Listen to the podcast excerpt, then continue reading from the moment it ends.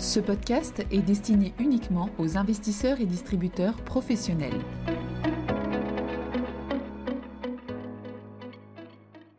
Bonjour à tous. Dans le podcast précédent, nous avions abordé la question du rôle du prix des combustibles fossiles dans la transition énergétique. Aujourd'hui, nous allons faire le chemin inverse et nous allons parler de l'impact de cette transition énergétique sur le prix des métaux. On en a déjà parlé dans ce podcast, de très nombreux pays ont annoncé des objectifs de neutralité carbone d'ici 2050, l'Union européenne, le Royaume-Uni, les États-Unis ou encore le Japon. Et justement, les politiques mises en place pour y parvenir vont faire très fortement augmenter la demande de métaux tels que le cuivre, le nickel, le cobalt ou encore le lithium. Par exemple, une voiture électrique nécessite 5 fois plus de ces métaux qu'une voiture ordinaire, et c'est sur ces 4 métaux que nous allons nous focaliser aujourd'hui. L'Agence internationale de l'énergie, l'AIE, a estimé dans un rapport particulièrement intéressant publié en mai que les quatre métaux que je viens de citer, le cuivre, le nickel, le cobalt et le lithium, donc, étaient les quatre métaux les plus importants pour beaucoup de technologies propres.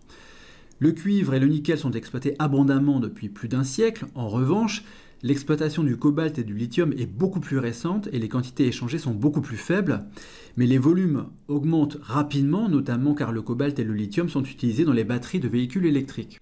Dans son rapport, l'AIE estimait que la demande pour ces quatre métaux allait littéralement exploser dans un scénario où les politiques nécessaires pour atteindre la neutralité carbone en 2050 sont réellement mises en place. La consommation de lithium serait multipliée par 20 environ d'ici 2040, celle de cobalt par 6 celle de nickel par 4, la consommation de cuivre, qui est la ressource la plus utilisée dans les technologies propres, serait multipliée par 2 environ. L'AIE expliquait dans son rapport que l'équilibre entre offre et demande n'était pas le même pour les différents métaux. À court terme, l'offre dépasse la demande pour le lithium et pour le cobalt, mais la situation est déjà tendue sur le marché du nickel. Mais l'AIE insistait surtout sur le fait que dans quasiment tous les cas, la consommation allait dépasser et parfois très nettement la production prévue à partir des mines existantes et des projets en cours. En fait, l'AIE tirait la sonnette d'alarme. Le manque d'investissement dans la production de ces métaux accroît la probabilité de tension et de hausse de prix qui pourrait ralentir la transition énergétique. Alors, l'AIE ne fait pas de simulation sur les prix, ce n'est pas vraiment son rôle, mais il se trouve que des économistes du FMI ont travaillé exactement sur les scénarios de l'AIE pour se faire une idée de la hausse des prix des métaux qui pourraient se produire. Il s'agit d'un document de travail publié à la mi-octobre 2021, donc très récent, on ne va pas rentrer dans les détails techniques du papier, mais on peut simplement mentionner le fait que la base de données utilisée remonte jusqu'au 19e siècle pour certaines matières premières et que les auteurs essayent de neutraliser autant que possible les effets liés à la demande globale de matières premières pour se focaliser sur la demande particulière des métaux qui nous intéressent aujourd'hui. Et tout l'intérêt de la démarche des auteurs est qu'ils essayent de mesurer pour chaque métal la vitesse à laquelle la production augmente suite à une hausse de prix. À quel résultat parviennent-ils? Ils montrent que l'offre de ces métaux est plutôt inélastique à court terme, c'est-à-dire qu'elle réagit peu à court terme à un choc de prix, puisqu'une augmentation de l'offre ne peut être atteinte à court terme qu'à travers davantage de recyclage et davantage d'utilisation des capacités existantes.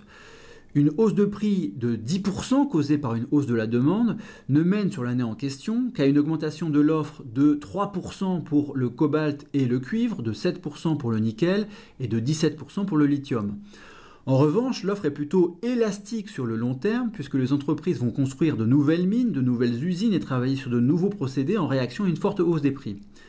L'élasticité est bien plus forte pour le lithium que pour les trois autres métaux, ce qui s'explique par le fait que le cuivre, le nickel et le cobalt sont extraits dans des mines qui demandent des investissements intensifs en capital et pour lesquels il y a un délai moyen de 16 ans entre l'exploration et la construction des mines. Les procédés sont un petit peu différents dans le cas du lithium et ce délai est de 7 ans pour ce métal. Alors que peut-on en déduire pour le prix de ces métaux? Dans un scénario où tout est mis en œuvre pour parvenir à la neutralité carbone en 2050, les prix du lithium, du cobalt et du nickel seraient multipliés par 2 ou 3 par rapport au niveau moyen de 2020 et ils augmenteraient d'environ 60% pour le cuivre. Les prix atteindraient un pic vers 2030 pour deux raisons. D'abord parce que le scénario de neutralité carbone en 2050 nécessite un effort le plus rapide possible, et ensuite car le choc initial sur les prix mènerait à une réaction de l'offre sur le long terme. Et de façon intéressante, les chercheurs du FMI croisent volume et prix et ils estiment que le chiffre d'affaires lié à la production de ces quatre métaux pourrait se rapprocher de celui des énergies fossiles alors qu'il lui est nettement inférieur aujourd'hui.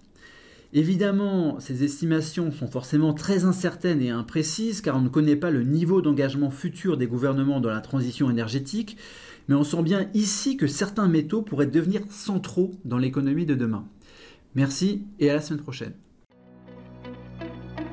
Communication promotionnelle non contractuelle. Les commentaires et analyses reflètent l'opinion de CPRAM sur les marchés et leur évolution en fonction des informations connues à ce jour.